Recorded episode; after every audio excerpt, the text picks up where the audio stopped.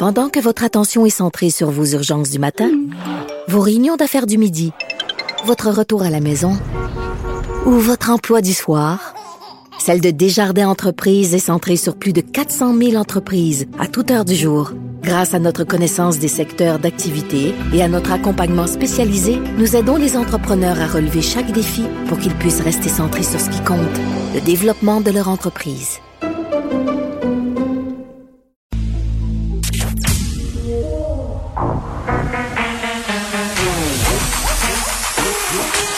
A une opinion sur tous les sujets. Pour elle, toutes les questions peuvent être posées. Geneviève Peterson. Cube Radio.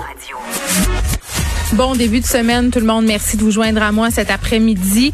Hey, je voulais euh, commencer l'émission en vous disant qu'hier, j'avais frappé mon Waterloo de la dépression, sans niaiser, le mur, euh, le réalité check, tout le kit, appelons ça euh, comme vous voulez. J'étais assise chez moi hier soir, je regardais les premiers flocons de neige, les vrais, tomber sur Montréal. Ça a duré un gros deux heures avant que tout ça se transforme en une grosse merde brune. Mais j'étais assise, je contemplais l'hiver, l'hiver à venir, puis je me disais Hey, là, c'est vrai, là. Là, c'est vrai. À Noël, je, vais rester chez nous parce que ma famille est à cinq heures de route. Euh, puis je pense pas euh, prendre le risque de me rendre là-bas pour aller euh, les visiter, euh, de m'exposer, d'exposer mes enfants, de les exposer aussi. Euh, tout est fermé. Force est d'admettre que rien n'indique que ça rouvrira le 11 janvier, les restos, les gyms, tout le tralala, l'industrie culturelle. la seule chose d'ouvert, c'est les centres d'achat, ce qui est à mon sens un peu paradoxal et assez ironique. Merci. On ferme tout, mais les Costco sont ouverts. Qu'est-ce que tu veux? C'est ça. Mais pour vrai, j'ai eu un petit un petit passage à vide hier une petite déprime.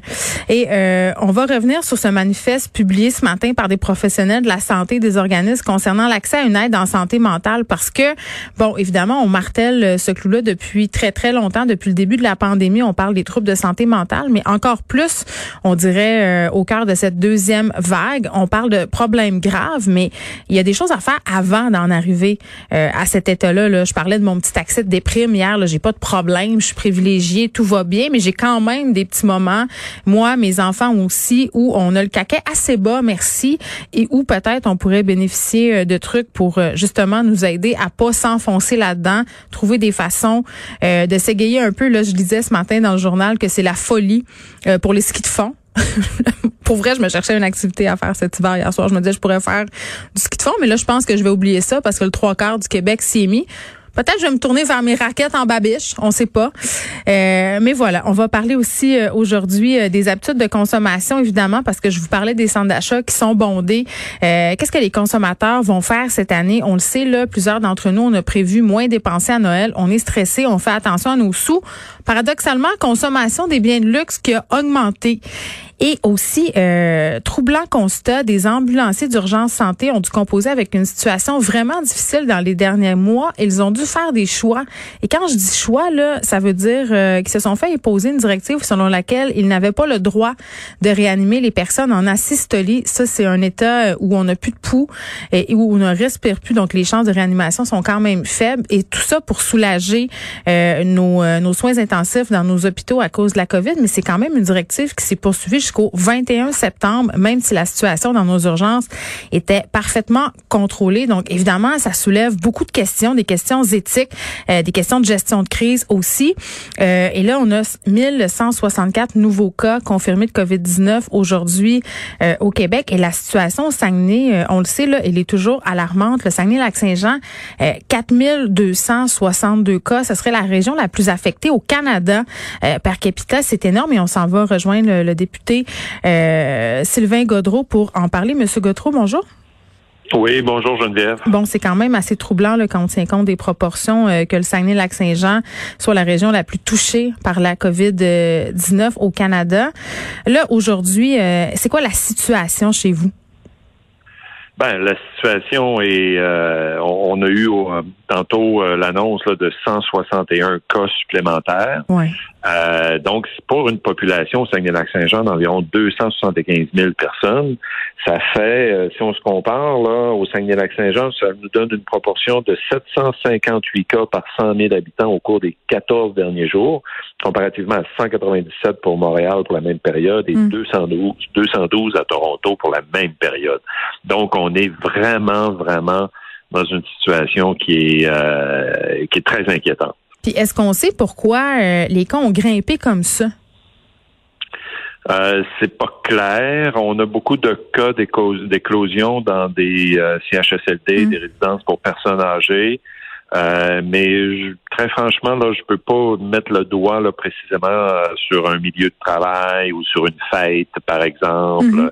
parce qu'on a eu quand même aussi beaucoup de cas dans plusieurs écoles dont quelques-unes qui ont dû fermer pour un petit bout.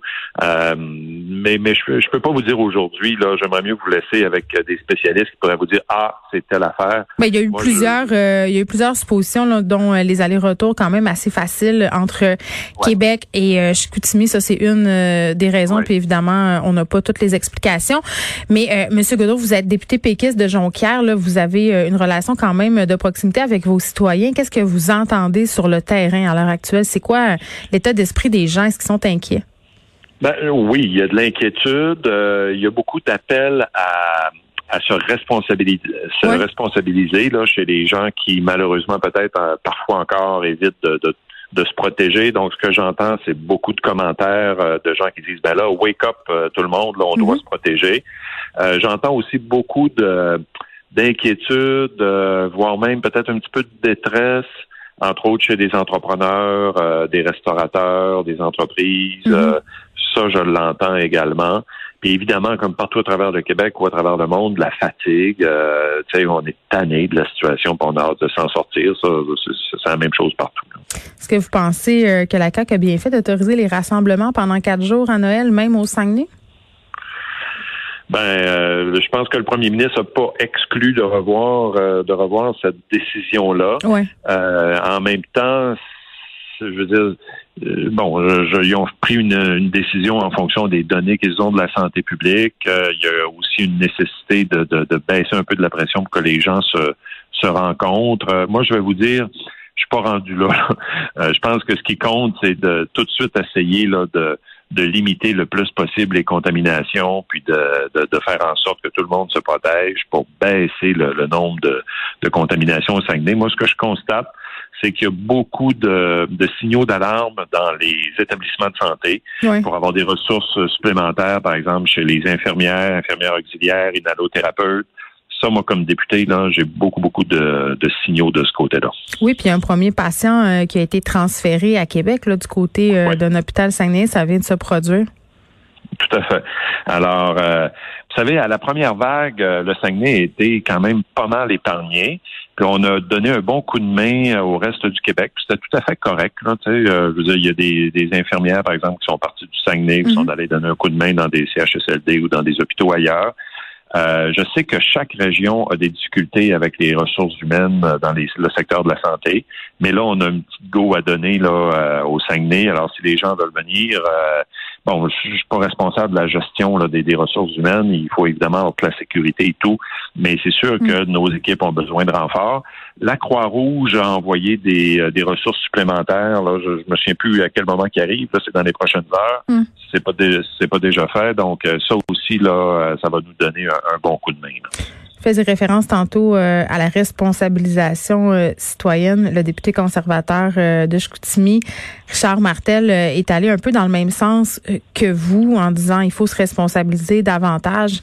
faisait référence aussi à la première vague où le Saguenay a été vraiment épargné. Est-ce que vous pensez que ça a contribué au fait justement que les gens se sentent un petit peu à l'abri et adoptent peut-être en quelque sorte des comportements un peu moins prudents par rapport à la transmission du virus? Peut-être, euh, mais mais bon, je crois plus que c'est ça. Là, je pense qu'on est vraiment dans un mode de prise de conscience. moi, j'ai de la misère à, à mettre euh, un doigt là sur un, problème plus qu'un autre, ou à cibler des, euh, des, des, personnes coupables. Ou moi, c'est c'est pas dans cet esprit-là. Les, les gens qui sont atteint, il faut qu'on s'en occupe, il faut qu'on diminue le nombre de personnes atteintes. Alors moi, je suis pas dans une dynamique de de, de, pointer du doigt. C'est pas le moment de faire ça. Ce qu'il faut, c'est présentement se mobiliser, augmenter les, les distanciations, les mesures, surtout voir avec la, santé publique, avec le gouvernement pour avoir plus de ressources dans nos euh, ouais, Je comprends, M. Godreau, qu'on veut pas pointer du doigt, puis vous voulez pas vous mettre une partie de la population en dos, là. Ça, je le comprends. En même temps, euh, ces gens-là qui se sentaient, euh, si on veut, protégés, il faut aller les chercher. il faut les responsabiliser. Il faut qu'ils se sentent concernés par cette situation-là. Ça, c'est important. Tout à fait, mais, mais je pense que c'est en train de se faire. Moi, c'est pas dans l'optique de, de, mettre une partie de la population à dos, c'est vraiment pas ça. C'est dans l'optique qu'il faut qu'on soit euh, concentré, qu'on soit focus, comme on dit, sur la situation actuelle qui est, euh, qui est grave. Moi, je suis pas dans un, un pays de licorne ou, ou, avec des lunettes roses. Là, euh, non, non, non, mais je veux dire, tu sais, il y a une crise. Bon, ben, on mm. peut-tu le dire, puis après ça, trouver les moyens pour régler la situation, puis que tout le monde se mobilise. Avoir des ressources d'avoir des ressources. Donc, c'est ça qui euh, c'est là-dessus. Moi, le, message que je livre, c'est là-dessus. Moi, je suis pas un spécialiste de santé publique. On aura bien le temps de, faire des analyses plus tard, pour savoir c'est où qu'on l'a échappé.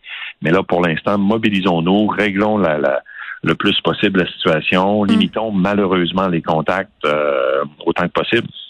Bon, vous êtes porte-parole du troisième groupe d'opposition en matière d'environnement et lutte contre les changements climatiques. La semaine passée, on nous a présenté le plan vert euh, du gouvernement. Plusieurs l'ont qualifié de vert pâle. C'est vrai. Euh, moi, je, j'aime bien dire aussi que c'est un projet, euh, un plan d'économie verte qui manque d'ambition.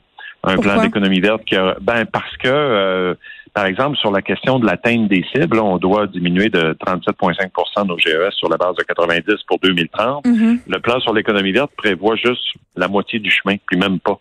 C'est comme si on disait, regardez ensemble, on va monter une montagne, mais on sait juste comment on va se rendre jusqu'à moitié. Le reste, ben, on verra rendu là.